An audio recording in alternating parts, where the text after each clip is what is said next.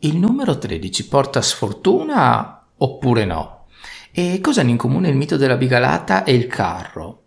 I simboli e i messaggi nascosti nella musica sono un'invenzione, dopodiché Crowley con Inno a Pan. Benissimo, benvenuta e benvenuto su Arcani nella notte. Benvenuta e benvenuto su Arcani nella notte, il podcast per gli appassionati di tarocchi, simboli e ricerca interiore. Se vuoi entrare nel mondo dei tarocchi o della cartomanzia, vuoi scoprire i significati dei simboli o vuoi aumentare il tuo livello di consapevolezza, Arcani nella notte è il podcast che fa per te. Buon ascolto! Eccoci qui ad Arcani nella notte. Uh, io vi do il benvenuto, ti do il benvenuto e ti posso garantire che oggi ci sono degli argomenti molto molto succosi e interessanti. Come nelle altre puntate sentiremo successivamente anche gli interventi di Thomas, di Tamara e di Fabio.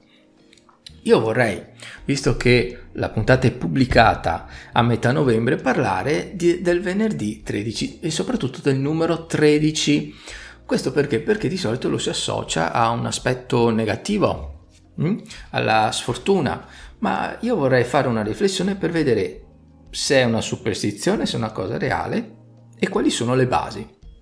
Allora, potrei dire che il numero 13 porta sfortuna perché è associato a una data un po' nefasta per i templari, non so se li conosci, ma i templari sono stati sciolti, l'ordine è stato sciolto il 13, sciolto il 13 ottobre 1307 e quando intendo, eh, dico sciolto, non, non, intendo che è stato mandato un documento, hanno fatto una riunione e detto ok ragazzi da domani non possiamo più fare questa cosa qui. No, ovviamente c'è stata una caccia ai templari e non dico tutti ma la stragrande maggioranza sono morti, sono stati assassinati. La sfortuna eh, si rifà anche un po' al numero dei presenti all'ultima cena, mm? eh, però però io vorrei eh, dire che se una persona va ad approfondire per davvero, anche a livello di numerologia, si scopre che il 13 è in realtà un numero sacro. In primis perché proprio riprende il numero dei 12 apostoli più Gesù. E poi anche vedere ad esempio con eh, le costellazioni dello zodiaco che sono 12 e lascio a te indovinare qual è la tredicesima, cosa rappresenta la costellazione numero, numero 13. Anzi, visto che lo facciamo sempre più spesso su Aperitivo con i Tarocchi, che è il nostro podcast che va, eh, il nostro podcast video che va su eh, Instagram, su YouTube e sulla pagina Facebook, eh, collabora anche qui, commenta anche qui perché vedrai che man mano che passa il tempo andremo sempre di più a sviluppare e ad approfondire e allargare le tematiche di cui stiamo parlando adesso. Quindi ti invito proprio a partecipare attivamente, ok? Ehm, quindi stiamo parlando dello zodiaco e ti andrei anche a ehm, introdurre un film eh, assolutamente da vedere. Si chiama Revolver. Revolver è uno dei film più iniziatici dal mio punto di vista. Praticamente tutti conoscono Matrix, ma Revolver secondo me ha una marcia in più. Eh, lo devi vedere un po' di volte. Il film per le prime volte senti che qualcosa non torna, magari ti chiedi che cos'è che ho appena guardato ed è lì che c'è proprio il messaggio che eh, ci sono eh, delle informazioni che devono essere sciolte, che devono essere portate alla luce e in particolare, visto che parliamo del numero 13, ti vado a indicare la scena in cui il personaggio principale prende l'ascensore e scende hm? e vedi che si blocca tra il piano 14 e il piano 12. Allora, noi sappiamo che tra il 14 e il 12 c'è il 13 e lì avviene però qualcosa. Avviene qualcosa, avviene una semidiscussione, lo puoi anche vedere se non hai voglia di vedere tutto il film, anche se ti invito a farlo. Eh, ci sono anche dei video su YouTube, hm? se non sai come trovarli magari eh, scrivimi e ti farò sapere come. E, e lì avviene qualcosina, quindi sarei anche, quindi sarei anche, saremmo anche curiosi di capire che cos'è che ti passa, che cos'è che ti ha, che ti ha lasciato quel, quel filmato lì, quella, quella scena lì. Mm? Anzi, eh, come idea, se ti può piacere, potremmo fare anche un webinar specifico per questo, per questo argomento. Facci sapere. Mm? Allora, che cosa ha a che vedere il 13 con i tarocchi? Beh, ovviamente eh, la prima cosa è il, l'arcano senza nome che molti impropriamente eh, chiamano la morte perché all'immagine però non è ovviamente eh, relativo a quella cosa lì. Perché?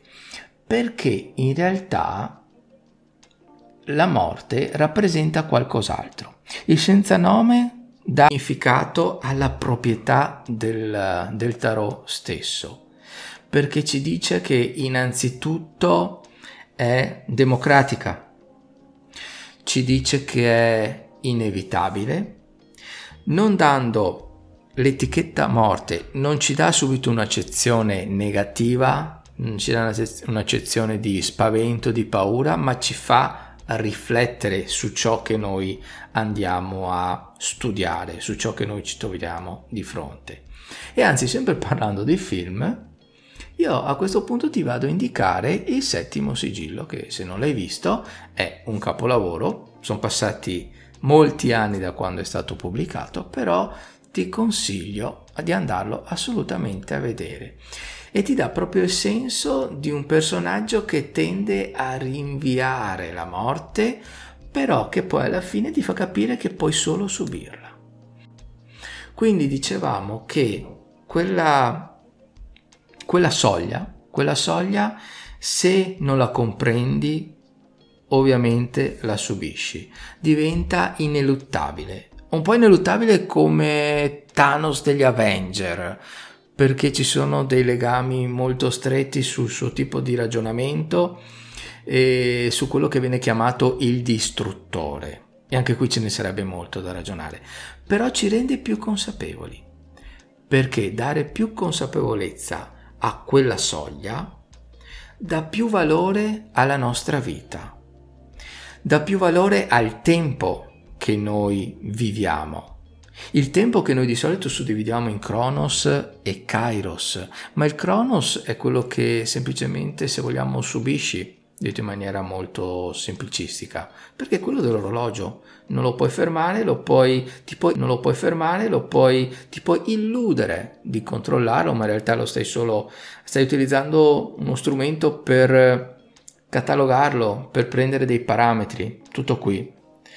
Quello che più importa dal mio punto di vista è Kairos, quello dell'azione attiva, quindi non un, una mentalità di passività, ma di, eh, di agire attraverso la propria vita nel proprio percorso e negli obiettivi.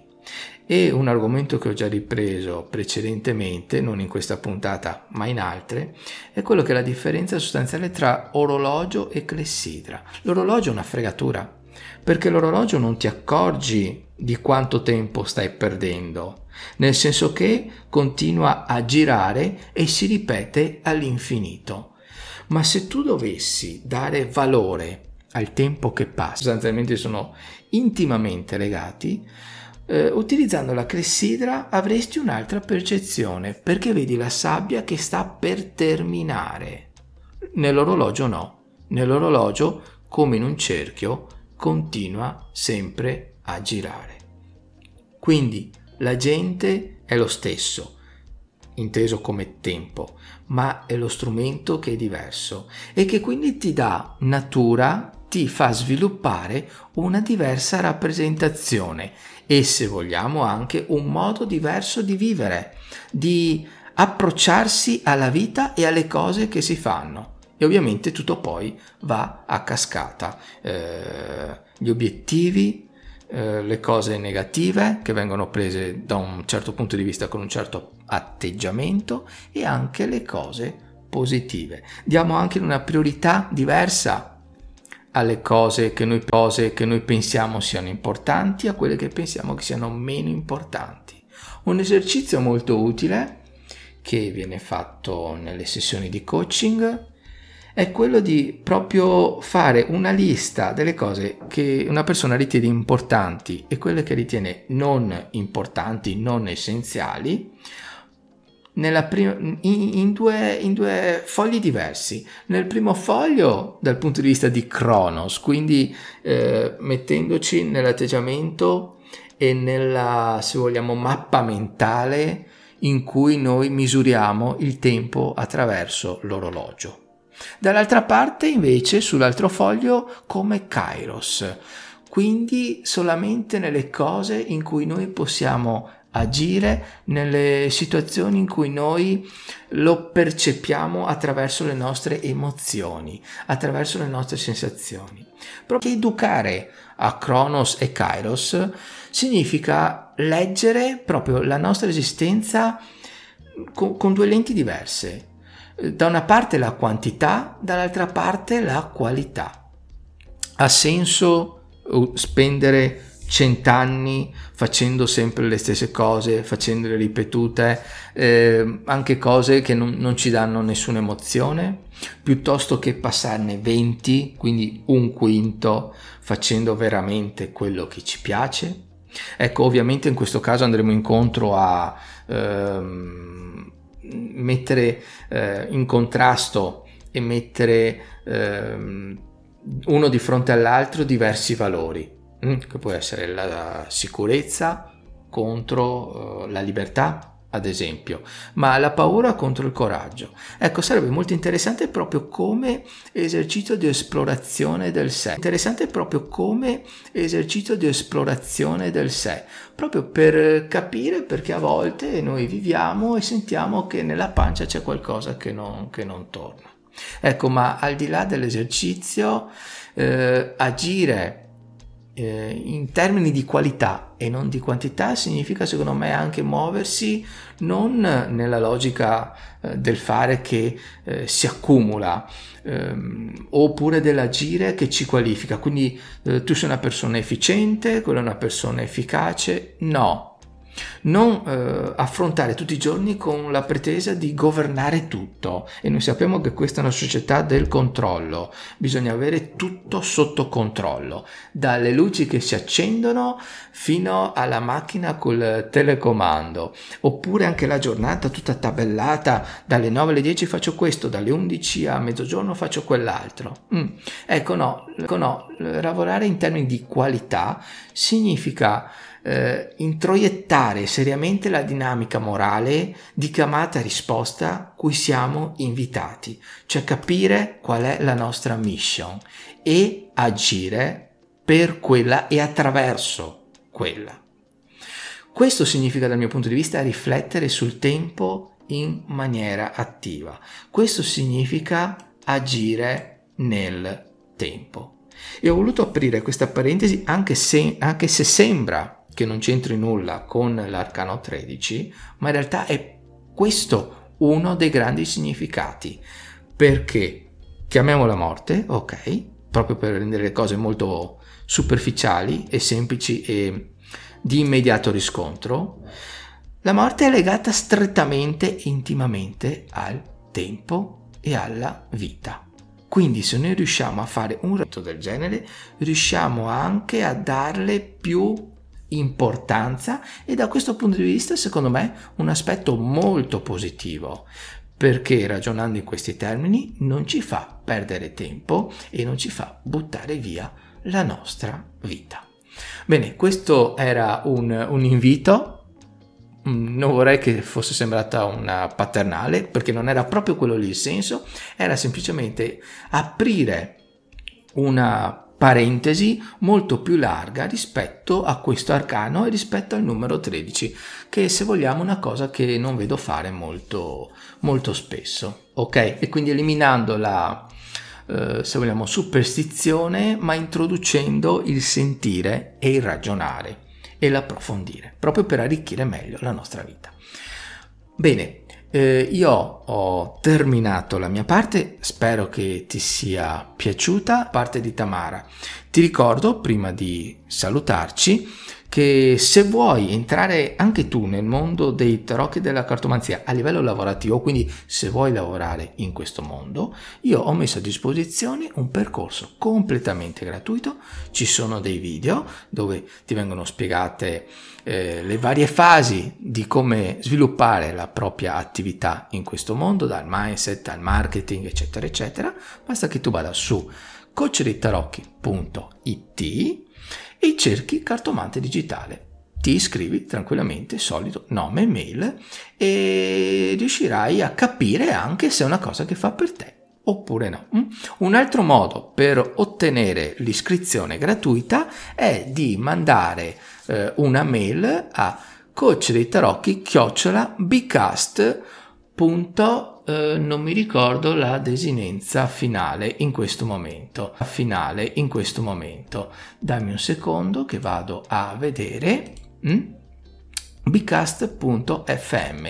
Mi raccomando che bcast è B di Bologna cast, mm? quindi non B, B, I, ma coach dei tarocchi chiocciola B di Bologna cast.fm oppure più semplicemente eh, coachdetarocchi.it e poi vai a cercare cartomante digitale.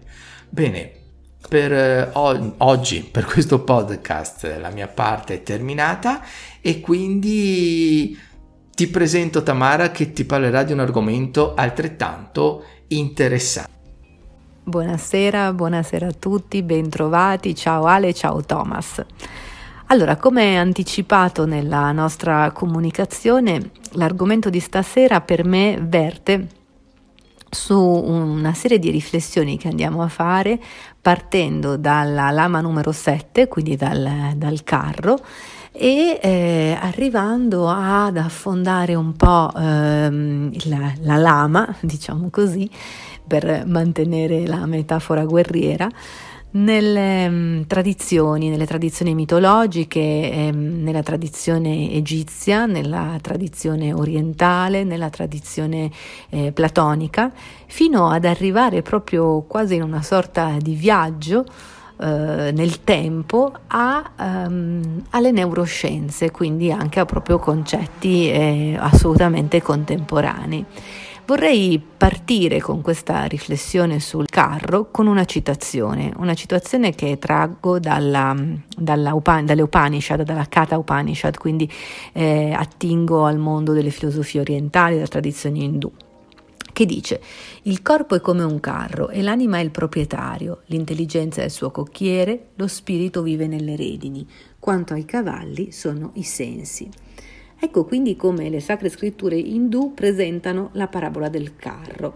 Eh, il carro è uno strumento caro a molti maestri della tradizione yogica e come avevo anticipato appunto ehm, già se ne intravedono tracce il, la, nella tradizione egizia.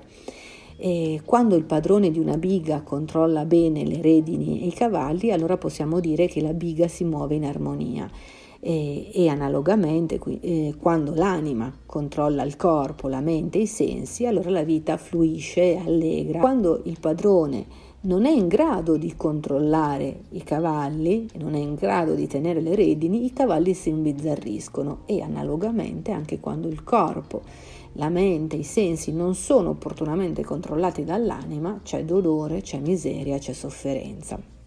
Quindi possiamo vedere che eh, nella tradizione induista già il, ehm, l'idea del carro con i cavalli, l'auriga, le, le redini viene mh, confrontato al rapporto che sussiste tra l'anima e gli istinti, l'anima e, e la ragione, quindi mh, c'è, c'è, proprio un parallelismo che poi, come dicevo, viene proprio tramandato nelle, nelle tradizioni proprio perché sempre parliamo di, di simboli e di archetipi che hanno una valenza eterna e che quindi poi magari prendono sfumature diverse, nelle tradizioni diverse, ma il concetto, mm, il capostipite delle tradizioni diverse, ma il concetto mm, il capostipite del, del, del, carro e l'immagine del carro rimane comunque tale. Teniamo presente che nell'antichità il carro da combattimento era qualcosa che apparteneva, era appannaggio esclusivo dell'aristocrazia, cioè di chi poteva permettersi di costruirselo e il proprietario era proprio l'arciere. E perché poi invece il veicolo, che era anche un veicolo leggero, veloce, veniva guidato da un cocchiere vero e proprio. E, ehm, e nella Bhagavad Gita Krishna è il cocchiere del carro di Arjuna, cioè lui non combatte, però conduce il suo protetto proprio a trionfare, ad arrivare alla vittoria, così come in Egitto si racconta che Amon sostenesse Ramses II a vincere durante la eh, con il suo carro durante la battaglia di Kadesh, che spesso viene rappresentata eh, sulle pareti dei santuari. Ehm, l'intelligenza, cioè il cocchiere, fa da tramite tra l'anima e il carro, che poi ovviamente lo muove secondo gli strumenti che ha a sua disposizione. E come Arjuna, Ramses è smarrito all'inizio della battaglia, che si presenta sin da subito sotto pessimi auspici. Sarà poi l'intervento della guida, quindi Krishna nel caso della Bhagavad Gita e Amon nel caso di Ramses II, a, mm, che, che consentirà al combattente di tuffarsi proprio una nella lotta, nella sfida, nella battaglia e a vincere, a vincere eh, in una sorta di trionfo proprio spirituale, perché l'eroe eh, vince grazie alla sua uh, forza, alla sua capacità di eh, superare le proprie debolezze attraverso quella che potremmo oggi definire una vera e propria trasmutazione alchemica. E la prova diventa proprio una prova di liberazione, una tappa direi a questo punto necessaria, proprio ciascuno di noi è votato a, a compiere e attraversare. E in questo ci imbattiamo anche nel concetto di jihad, nel senso ovviamente esoterico di guerra santa, cioè una guerra contro le forze oscure che combattono dentro di noi stessi, non ovviamente nel senso travisato che eh, abbiamo noi oggi di, di, guerra contro l'altro, che poi sono sempre io, no? Perché io in fondo sono l'altro, no? E, ehm, quindi, mh, tenendo poi anche presente l'etimologia della parola sanscrita yoga, che significa prima di tutto yun, ehm, che ha a che vedere, che ha assonanza con il nostro suffisso sun, che vuol dire con, o con il latino cum, che, da cui poi deriva l'italiano con, ecco, mh, pensiamo che eh, da qui deriva poi anche l'italiano gioco. Ecco, mh, mm, pensiamo che eh, da qui deriva poi anche l'italiano gioco. Quindi questa eh, parola eh, che appunto attinge alla radice sanscrita yug e che eh, ritroviamo nel, nel, concetto di yoga e nel, nel, concetto di unione sacra, prende proprio forma, se vogliamo, nel carro. Eh, infatti negli antichi inni vedici si, pra- si parla proprio di attaccare i cavalli sotto il gioco, quindi di unirli al carro degli dei. E, ehm, e, questo suppone proprio un'idea di costruzione di unione che eh, sottende un po' a tutta la parola e poi a tutta la tradizione che ne consegue. Mm, se pensiamo anche alla carta proprio del, del, tarot, la carta numero 7 del carro, noi vediamo che è messo in rilievo il gioco azzurro, nel mio caso perlomeno, nella mia versione, ehm, da una forza celeste, da una forza spirituale, che è poi ovviamente quella che rimanda all'anima. Ehm, Ovviamente eh, sotto traccia che cosa ci sta dicendo? Ci sta dicendo che la via spirituale non può prescindere da un eh, metodo, da una disciplina rigorosa, da un saper controllare e gestire gli impulsi, sa- da un saper controllare e gestire le intuizioni, eh, da un saper controllare e gestire la mente, che sono gli aspetti sotto cui anche eh, l'umano si contraddistingue. E vedremo che questa analisi poi viene egregiamente espressa per esempio da Platone nel, nel Fedro dove uno dei miti più famosi e sicuramente più conosciuti è proprio quello della, eh, della bigalata in cui Platone racconta come ehm, in realtà, eh, questa, come, ehm, in realtà eh, questa, questa, biga eh, sia costituita da due cavalli, di cui uno nero e l'altro bianco, e eh, l'auriga che li governa. il cavallo nero rappresenta l'istinto, tutti gli istinti primordiali e bassi dell'individuo e tutte le volte in cui ci sentiamo mh, trascinati proprio dai nostri istinti, in cui mh, tendiamo a fare qualcosa di cui non possiamo fare a meno e che, di cui poi magari ci, ci pentiamo anche. E eh, tutte le volte che il cavallo nero cerca di prevalere su quello bianco e di strattonare l'auriga sono tutte le volte in cui appunto il cavallo nero ci tira giù verso gli istinti, e sia verso per esempio gli istinti più bassi, più basici, ma anche verso quelli incontrollati di, di, possesso, verso la materialità, verso l'espressione della rabbia o semplicemente anche un, una dipendenza, qualunque cosa che ci trascini verso il basso. Dall'altra parte, a compensare questa spinta verso il basso, c'è il cavallo bianco che invece spinge, scalpita verso... Ehm, verso l'alto, quindi è quella parte che ci solleva, quella parte che ci porta verso l'alto, quella co- parte che eh, ci fa vedere le cose da diversi punti di vista, che ci consente di aprirci all'intuizione, di sentirci anche più connessi con, con la sorgente, col divino, ci fa sicuramente sentire bene, ci fa sentire leggeri però talvolta ci capita di dare anche troppo peso a questa parte, lasciandoci un po' rapire dalle fantasie, a volte forse eccessive, no? quando soprattutto non siamo in grado di realizzarle. E, e allora tutte le volte in cui questo cavallo ci porta un po' troppo in alto rispetto poi a quella che è la realtà concreta delle cose, allora forse poi capita che ci troviamo anche a pagare la, eh, le conseguenze. Eh, dove sta? La, la, la giusta misura, sta eh, nella, nella, guida che l'auriga, cioè la ragione, che rappresenta quindi la mente, la nostra parte razionale, eh, con questo compito difficilissimo che si trova a doversi accollare, deve tenere in equilibrio i due cavalli, proprio perché a volte eh, uno scalpita verso il basso, l'altro scalpita verso l'alto e lei si trova continuamente costretta a bilanciare questo, questo equilibrio.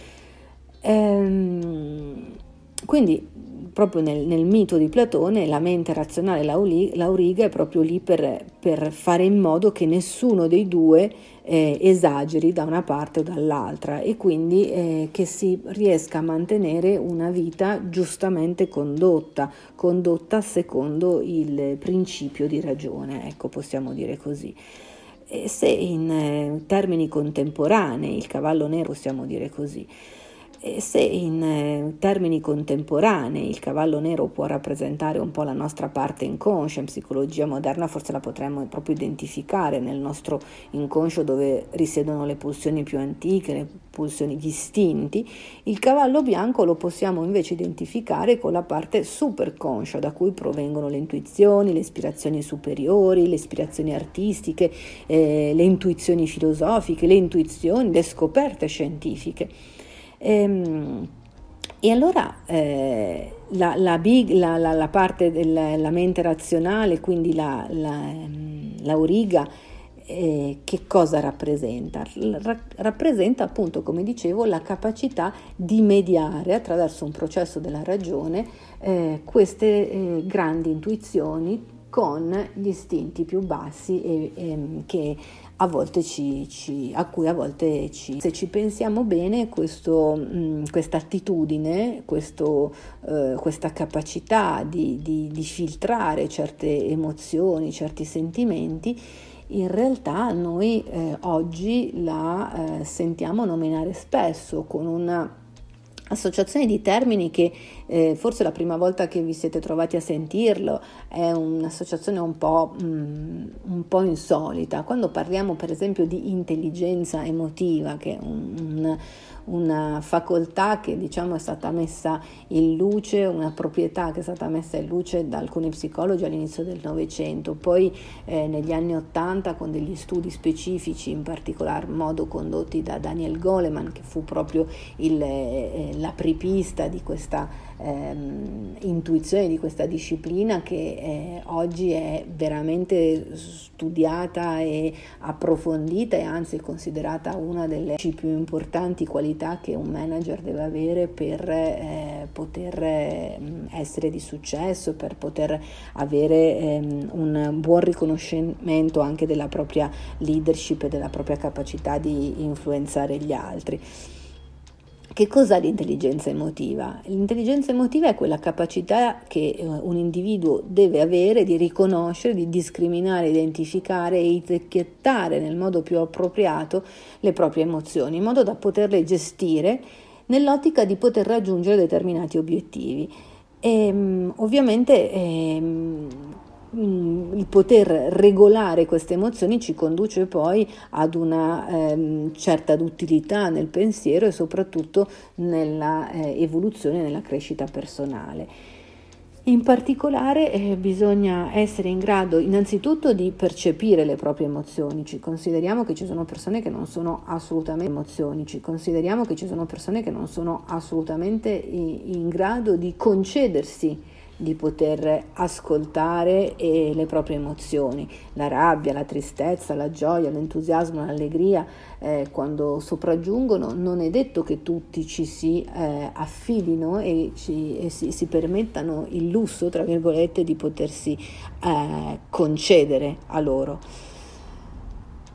poi mh, mm, è importante l'uso che se ne fa delle emozioni, inteso proprio come la capacità dell'individuo di sfruttare le emozioni e applicarle per riuscire a risolvere problemi e gestirli anche, quindi saper usare e saper incanalare l'energia che può derivare dalla rabbia, l'energia che può arrivare dall'entusiasmo, il dramma che può arrivare dalla, dalla tristezza, eh, i conflitti emotivi e riuscire a incanalarli e trasformare le emozioni, di comprendere che variano e che non è detto che appunto il, il disagio, il, il, il, trauma, la tristezza, la malinconia o la rabbia che proviamo in questo momento sia eh, destinata a perdurare.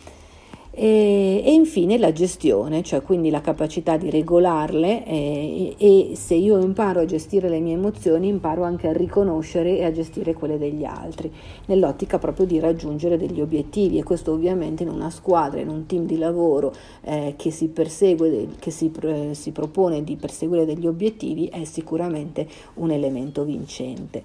Ma com'è possibile che dall'arcano numero 7 e dagli egizi e Platone siamo arrivati legati a Goleman, all'intelligenza emotiva e alla gestione delle emozioni? Beh, perché in fondo se ci pensiamo l'arcano 7 che rappresenta poi questa gestione, questa vittoria sul terrestre, quindi su tutti gli altri archetipi, 7 che rappresenta poi questa gestione, questa vittoria sul terrestre, quindi su tutti gli altri archetipi, perché è l'ultimo della prima fila, eh, quindi che segna proprio il trionfo su tutto ciò che di terrestre eh, c'è e avanza e il terrestre è sicuramente messo in evidenza dalla preponderanza delle figure umane che ci sono nella prima fila e dallo spazio che esse occupano e anche dai colori che esse occupano nel tarot, quindi questa predominanza di eh, imperatori e imperatrici, quindi di caratteri umani, papa, papessa, fort, eh, butler, ehm, quindi personaggi concreti che noi identifichiamo con persone vere e proprie, con tipologie vere e proprie. E, mh, mm, ecco, mh, mm, dicevo, questo l, l, l'arcano numero 7 trionfa su tutti questi personaggi, vuol dire che trionfa proprio sulla pisce che per trionfare sulla sfera terrestre deve mettere in atto un percorso d'anima, deve mettere in atto un'unione e questa unione viene simboleggiata, come dicevo prima, dal gioco dei due cavalli tra l'aspetto razionale, l'aspetto istintivo e l'aspetto percettivo, tra l'inconscio e il superconscio che dialoghino in una forma più profonda che sia in qualche modo gestita dalla mente. Noi in realtà possiamo dire per chi è su un cammino evolutivo che sia gestita dall'anima, quindi per quello che per Platone ovviamente veniva identificato come un percorso razionale, per noi è più identificabile in un percorso d'anima. E quindi per venire eh, a Goleman direi che facciamo un passaggio importante, anche se vogliamo poi trasferirlo nel nostro contesto eh, quotidiano, nel nostro contesto lavorativo. In cosa consiste questo passaggio? Consiste nel fatto che, consiste? Consiste nel fatto che eh, se vogliamo mm, mettere in atto ehm, una Mm, questa capacità che consiste proprio nel, eh, nel, quoziente che possiamo aumentare di intelligenza emotiva, perché non è detto che ci si nasca con, le, con l'intelligenza emotiva, si può anche allenare. Ecco, dobbiamo innanzitutto cominciare a, um, come dice Goleman, avere presente che um, l'intelligenza emotiva parte, si, si, si, si scatena da un processo di consapevolezza di sé come dicevo prima, se non partiamo dal riconoscimento delle proprie emozioni, dei propri punti di forza, così come poi anche dei nostri limiti e delle nostre debolezze, eh, non possiamo né pensare di poter capire noi stessi, tantomeno poi di poter intanto capire gli altri, ma poi anche poter influenzarli ovviamente in senso positivo, no? e quindi dei, dei, leader, perché poi il, il, discorso dell'intelligenza emotiva in Goleman è eh, finalizzato all'esercizio della leadership. Poi il tema dell'autoregolazione, dove mh, mm, eh, imparare a gestire i propri punti di forza, le proprie emozioni, le proprie debolezze diventa proprio eh, la, la, capacità eh, finalizzata al, allo scopo di raggiungere fini ben specifici e obiettivi chiari, come ovviamente ogni coach ben sa. Eh, queste sono tra l'altro quelle abilità che nel, nel coaching vengono sicuramente messe a, a, fuoco ed esplose se si fa in modo che ehm, ogni coachee eh, possa lavorare su questi temi proprio per farli propri e sviluppare obiettivi consoni a questo percorso. Poi c'è l'abilità sociale, cioè riuscire proprio a gestire queste, ehm, queste, relazioni, ehm, queste relazioni con lo scopo di indirizzare le persone verso il raggiungimento di un obiettivo e questa è anche poi l'abilità de, di un coach che deve indirizzare e poi attraverso sicuramente eh, le, il proprio modo di sentire e di percepire l'altro eh, verso gli obiettivi. La motivazione è fondamentale, quindi eh, riuscire a riconoscere dei pensieri negativi per poterli trasformare poi in pensieri positivi. E, e, e questo è un passaggio fondamentale perché se io riconosco che eh, anche dalla difficoltà, anche dal pensiero negativo posso... Eh, accordare lo strumento per poter evolvere verso un pensiero eh, positivo e quindi eh, modularlo in maniera esemplare per gli altri, beh, eh, devo dire che sicuramente questo incentiva la motivazione non solo mia personale in quanto leader eh, o persona che fa un percorso evolutivo, eh, ma anche di, di chi. Infine eh, ultima ma non sicuramente per importanza l'empatia che è proprio anche la, la, stessa etimologia meravigliosa di questa parola dal greco en che vuol dire uno e pazzos eh, sentire, patire, eh, sentire tutti insieme, sentire tutt'uno, compatire tutto insieme. Eh, è proprio quella capacità di comprendere appieno l'altro, di sentirlo, addirittura proprio di percepirlo, di entrare eh, nel mondo dell'altro con delicatezza, con attenzione, con rispetto, senza la volontà di imprimere le proprie idee o le proprie convinzioni, ma proprio ascoltando il, la, il, il sentire, il percepire dell'altro.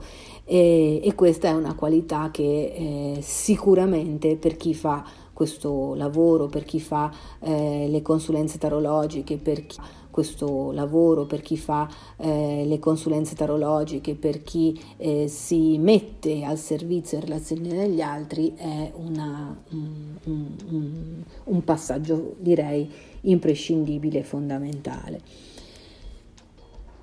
Quindi eh, credo che mm, alla luce di, di, di tutto questo il, il viaggio che eh, oggi abbiamo fatto su questo carro eh, proprio della gestione delle emozioni attraverso un percorso di consapevolezza che affonda le proprie origini in, in, veramente nei riti e nei miti più antichi del Mediterraneo e arriva fino a oggi in un percorso tra neuroscienze, leadership, gestione dei team, eh, gestione del, dei, del, del cambiamento per esempio che sono eh, molti dei temi che spesso ci si trova ad agio sicuramente affascinante, però credo che sia anche utile per capire quanto poi in realtà anche nella trattazione contemporanea in fondo il tema del, del mito, degli archetipi e delle, degli esemplari, come in questo caso il carro rappresenta.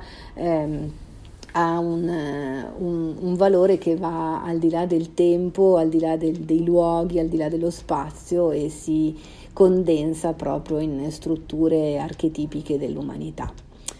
Bene, con questo io vi saluto, vi ringrazio e um, ovviamente il rimando al mio sito qualora vi incuriosisse quello che faccio, ciò di cui mi occupo, è um, sempre quello che ormai conoscete, penso, www.tamaravannucci.it, mi trovate anche sui social come Tamara Vannucci oppure come pagina pubblica Tamara Vannucci Coaching e Consulenze Tarologiche. Vannucci oppure come pagina pubblica Tamara Vannucci Nucci Coaching e Consulenze Tarologiche.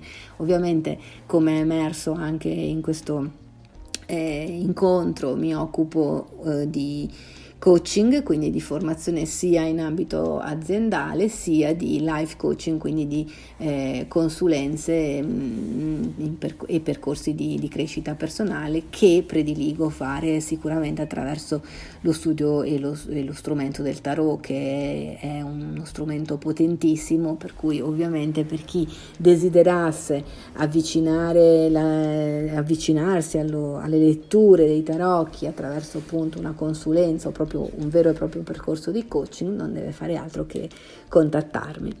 Beh. Ma quanto interessanti sono gli interventi di Tamara. Ecco, se vuoi ascoltarne di più insieme a me, nel senso che li facciamo io e Tamara insieme, ti ricordo aperitivo con i tarocchi ogni martedì alle 19 sulla nostra pagina Facebook ok? Quindi seguici anche lì. Poi, poi ci trovi anche su, su, Instagram, su YouTube, però lì andiamo in diretta alle 19 su coachretroc.it e su Tamara Vannucci Coaching e consulenze tarologiche, eh, in modo che magari se partecipi hai modo di interagire meglio con noi. E adesso Thomas. Bene, allora buonasera a tutti, buonasera Alessandro, buonasera Tamara, buonasera a tutti Alessandro, buonasera Tamara, buonasera a, tutti, a tutte le persone che ci stanno ascoltando, quelle che lo faranno in diretta e quelle che lo faranno in podcast. Allora, questa sera ehm, eh, io vi voglio parlare di eh, una tematica mh, mm, sempre particolare, ovvero eh, i lati nascosti, ovvero occulti della musica. Abbiamo già parlato di messaggi subliminali nei precedenti incontri e abbiamo avuto modo di dire appunto che eh, questi appunto messaggi subliminali si nascondono magari nelle pubblicità o nei film ed ancora attraverso posizioni o atteggiamenti di personaggi dello spettacolo nei TG o nei talk show e così via, insomma. Oggi eh, vorrei parlare di altri tipi di messaggi subliminali, ovvero quelli che sono nascosti all'interno della musica e delle canzoni. Allora, iniziamo subito con il dare la definizione di subliminale, che è una parola dal latino, e mm, da sublimen, il cui significato è sotto la soglia ed è traducibile come quello che potremmo definire un tentativo di condizionamento della mente attraverso una specie di raggiro.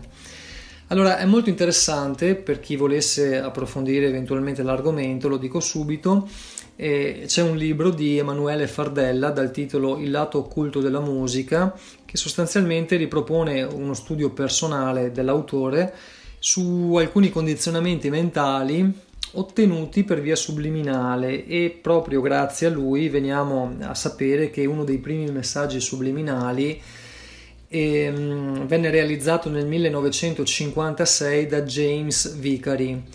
Questo personaggio era titolare della Subliminal Projection Company, la quale eh, proponeva delle apparecchiature in grado di proiettare sullo schermo cinematografico fotogramma per il tempo di un 3 millesimo di secondo, quindi una frazione veramente impercettibile, praticamente meno di un battito di ciglia.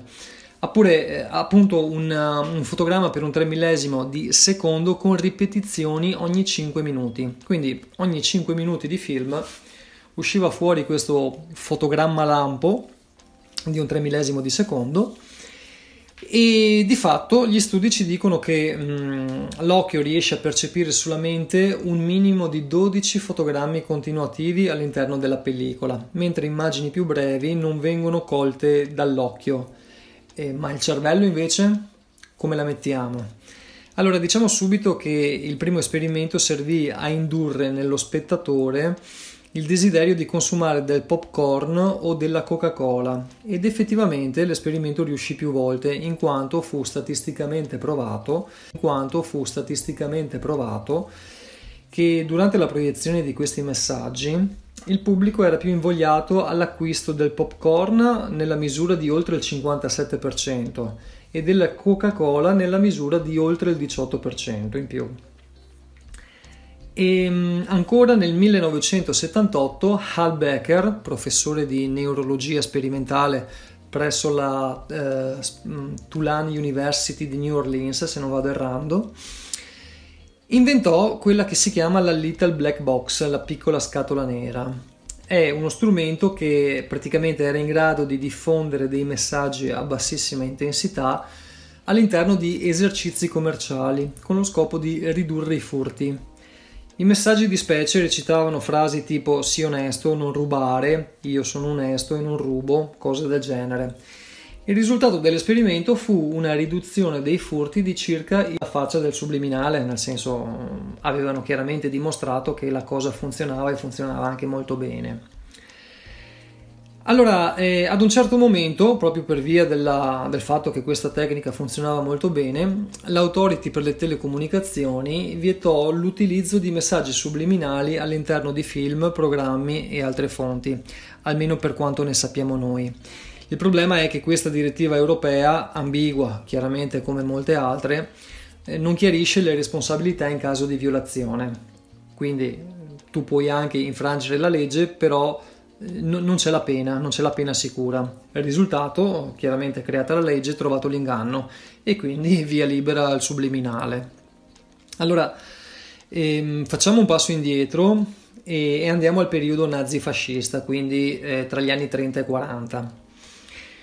Infatti, ehm, prima appunto ancora, ancora degli anni 40, ehm, gli strumenti musicali, per rimanere in quello che è l'ambito del suono, quindi della musica, gli strumenti musicali erano accordati in 432 Hz o 435 Hz, come suggeriva Giuseppe Verdi volendosi uniformare all'accordatura francese che era uh, allineata appunto sul La in 4 e 35.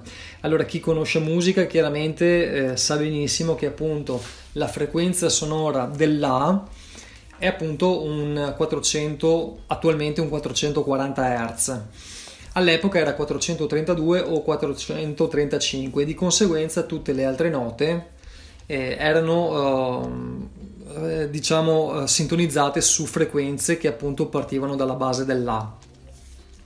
In questo periodo eh, accadde che il gerarca nazista Joseph Goebbels, credo si dica così, durante una conferenza internazionale a Londra propose e fece provare l'accordatura degli strumenti che oggi noi conosciamo in 440 Hz, quindi appunto come dicevo prima il La in 440 Hz in quanto eh, era stato provato da una commissione di ricerca finanziata dalla fondazione Rothschild Rockefeller, un nome fra tanti, tanto per, per dire, era stato appunto provato da questa fondazione che mentre la frequenza 432 Hz, cioè quella originaria, aveva la capacità di calmare gli animi e di indurre rilassatezza, eh, la 440 al contrario scatenava reazioni maggiormente violente tra i soldati. Ci ricordiamo appunto che eh, in quel periodo il mondo era in guerra, no? Morale della favola, da quel momento in poi l'accordatura universale fu stabilita a 440 Hz e questo è a tutti gli effetti uno dei primi condizionamenti subliminali. Non sto qui a mm, raccontarvi quella che è la progressione della storia del 4 e 40, fatto sta che insomma è rimasta immutata fino ai giorni nostri e convenzionalmente accettata praticamente da tutti i governi compresi, insomma, ecco. Passiamo oltre Per tornare eh, ai messaggi più o meno espliciti che per via subliminale vengono inseriti, ehm, diciamo così, presumibilmente di proposito all'interno delle canzoni che ascoltiamo e a cui magari siamo particolarmente legati. A tal proposito cito i nomi di alcuni cantanti che certamente tutti conosciamo, come per esempio Tiziano Ferro, Ye Europe, Madonna, Elite Fiba, Fabri Fibra, Negramaro, David Bowie, i Queen, Rolling Stone, Subsonica, Lady Gaga, Britney Spears, Robbie Williams, Robbie Williams, Whitney Houston, i Beatles, insomma ce ne sarebbe veramente eh, da citare per ore. Sembra certo che tutti questi artisti e moltissimi altri appunto facciano uso di messaggi subliminali nelle loro canzoni, per non parlare poi di gruppi e cantanti squisitamente satanici, come per esempio Marilyn Manson, Black Sabbath, Ozzy Osbourne, Iron Maiden e così via. La lista sarebbe veramente lunghissima. Allora, entrando nel concreto, citerò un'inchiesta dell'aprile del 1982 tenutasi a Sacramento in California che mise sotto i riflettori alcuni brani dei Led Zeppelin, dei Queen e dei Rolling Stones, accusati di essere veicoli di pericolosi messaggi subliminali destinati a turbare mentalmente, moralmente e spiritualmente gli ascoltatori. Per esempio, un brano molto dolce come mm, Stairway to Heaven, la scala per il paradiso, Stairway to Heaven, la scala per il paradiso dei Led Zeppelin, se ascoltata al contrario, vediamo come per esempio la frase, e qui faccio già la traduzione per facilitare, per comodità dell'ascoltatore, insomma, c'è una frase che dice, tradotta, c'è un sentimento che provo, ascoltata all'incontrario viene interpretata come devo vivere per Satana. E un'altra frase che tradotta mh, mm, recita: Sono soltanto i grandi lavoratori della regina di maggio. Sì, ci sono due sentieri che potete seguire, ma alla fine è sempre tempo di cambiare la strada che state seguendo in questo momento.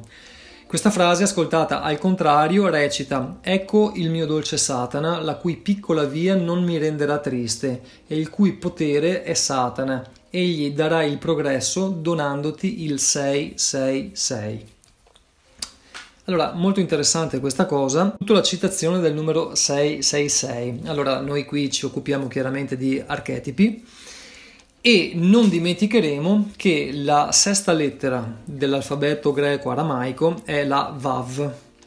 Quindi 666 si traduce in Vav, Vav, Vav, ovvero www, World Wide Web.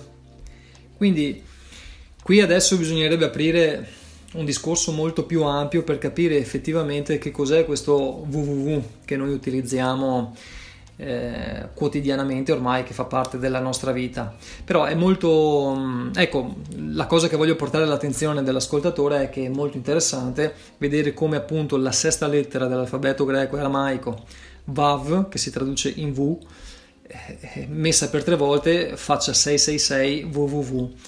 Non, non, credo ci siano delle casualità in tutto questo, anzi avremo modo più avanti di approfondire mm, questo argomento, vedremo come non c'è proprio alcun tipo di casualità in tutta questa combinazione di uh, fattori, di eventi. Ritorniamo un attimo al discorso di Led Zeppelin, Zeppelin, sì scusate, Led Zeppelin dove appunto Robert Plant e Jimmy Page, che appunto facevano parte del gruppo, dichiararono di non sapere chi avesse realmente scritto quella canzone. Stiamo parlando di Stairway to Heaven.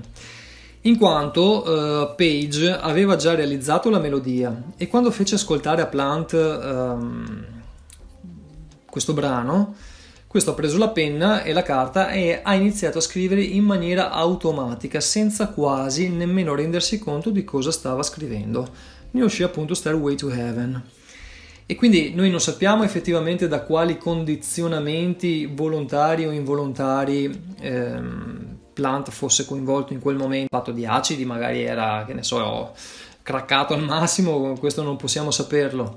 Però di fatto scrisse un testo che rivoltato al contrario, dà dei messaggi sostanzialmente satanici. Ricordiamo ancora poi i Rolling Stone che nella canzone Tops dicono I'm sorry for a breath of your sweet love, che ascoltata al contrario diventa I love you, said the devil. Ti amo, disse il diavolo, sarebbe la traduzione. Se prendiamo ancora in considerazione, per esempio, un celebre successo dei Queen come Another One Bite the Dust, un altro morderà la polvere, e lo andiamo ad ascoltare al contrario, ne uscirà Start to Smoke Marijuana, ovvero comincia a fumare marijuana.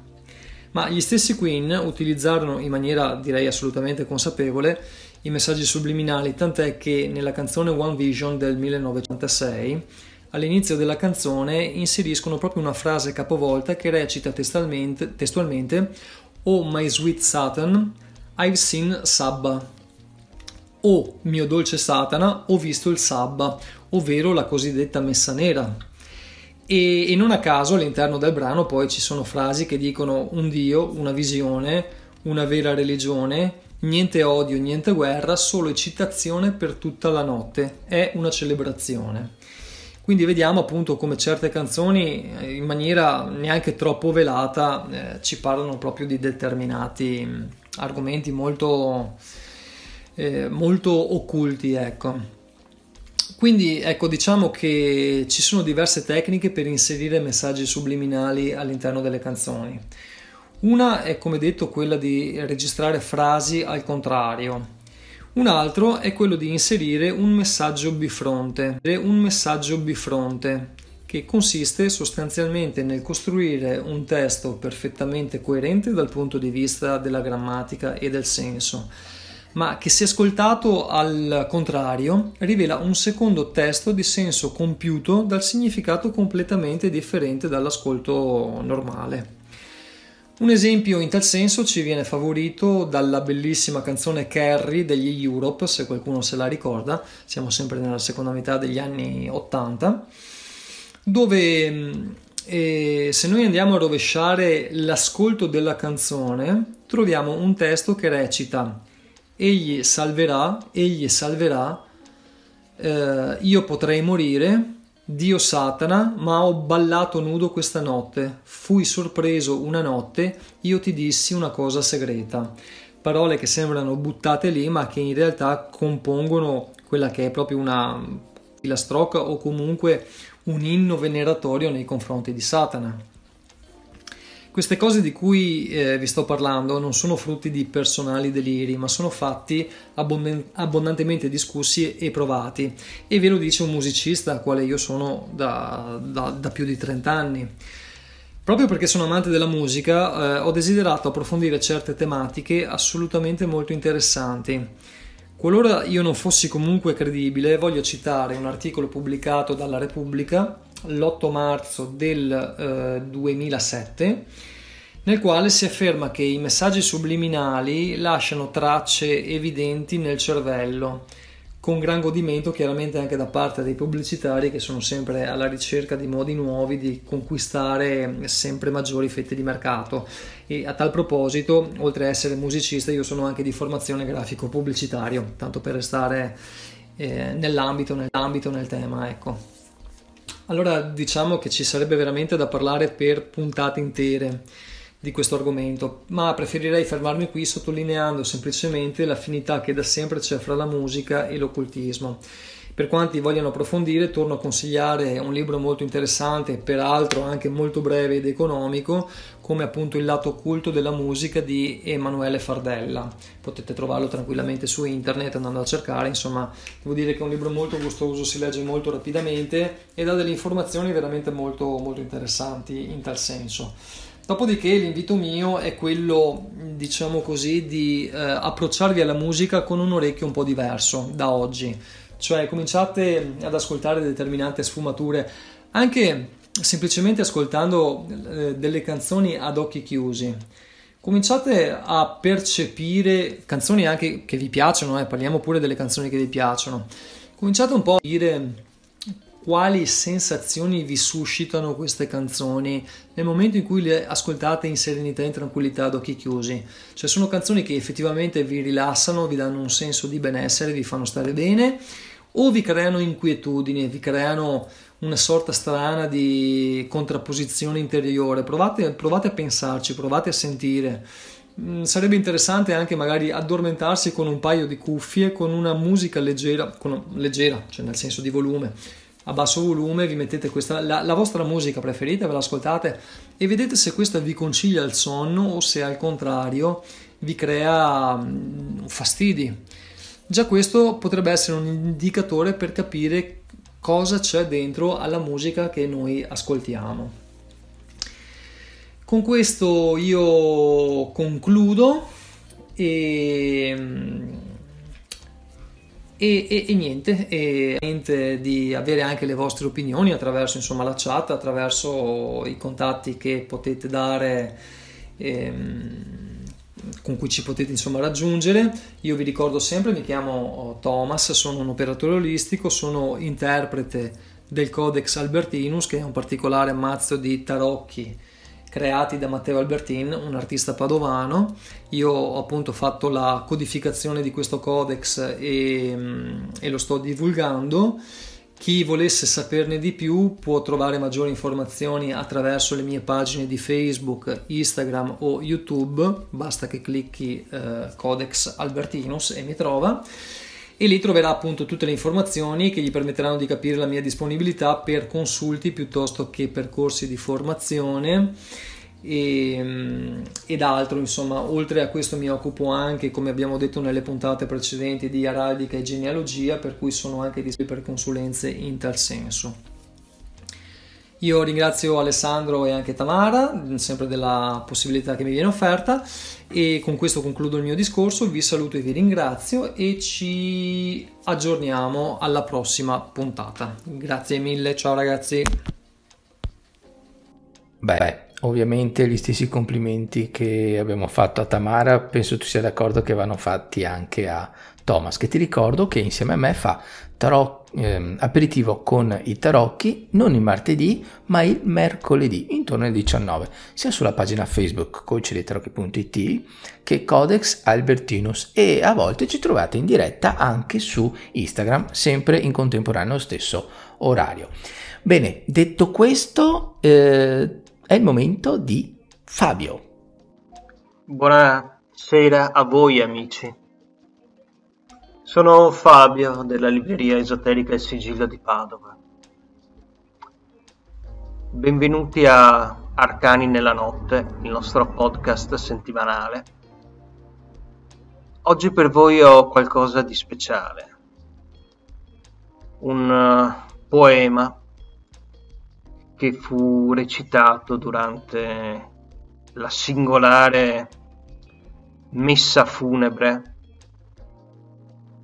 per uh, il grande occultista e maestro Alistair Crowley quando morì il primo dicembre 1947 si intitola Inno a Pan fremi della dolce brama della luce. Uomo, mio uomo, esci precipitoso dalla notte di Pan. Io, Pan, io, Pan, io, Pan. Vieni attraverso il mare, dalla Sicilia e dall'Arcadia. Vagante come Bacco, con i fauni e pardi e ninfe e satiri, quali tue guardie sull'asino color bianco latte, vieni attraverso il mare, a me, a me. Vieni con Apollo in abito nuziale, pastora e pitonessa. Vieni con Artemide, provvista di scarpe di seta, e lava la tua bianca coscia, magnifico Dio, nella luna dei boschi. Sul monte di marmo, la ridente alba dalla fonte d'ambra.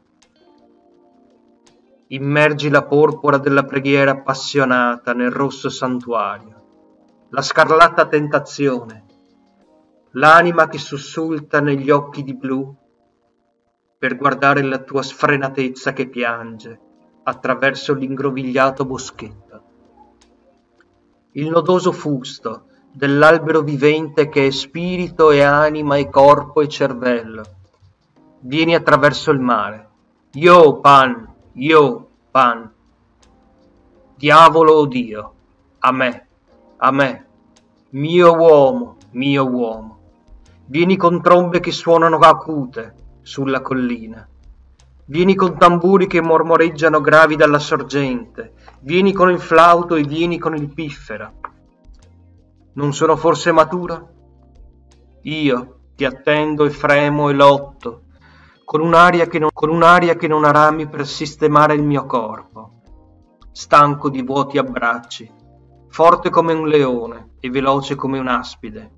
Vieni, oh, vieni. Io sono intorpidito dalla solitaria brama del demoniaco.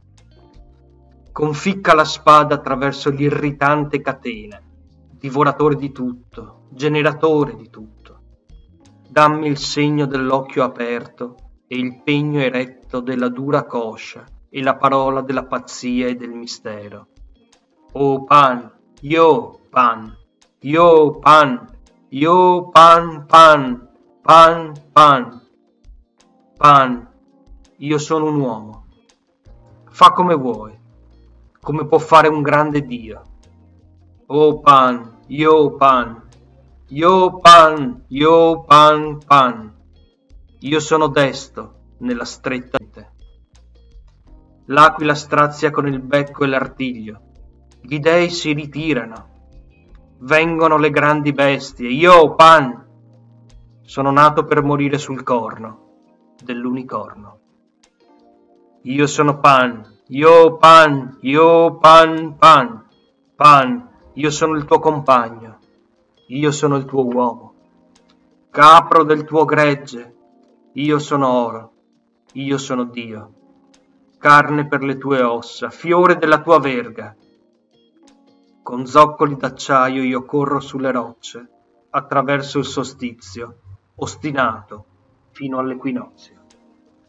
E delirio, e stupro, e lacero, e squarcio, eternamente mondo senza fine.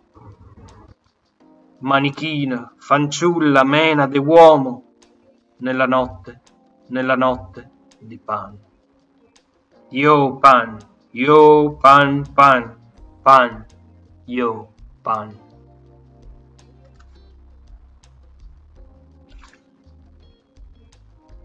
Grazie per il vostro ascolto e vi auguro di dimorare sereni nella notte di Pan. Alla prossima puntata. Bene, anche questa puntata di Arcani nella notte è terminata. Io ti ringrazio per l'ascolto e noi ci sentiamo alla prossima. Ciao!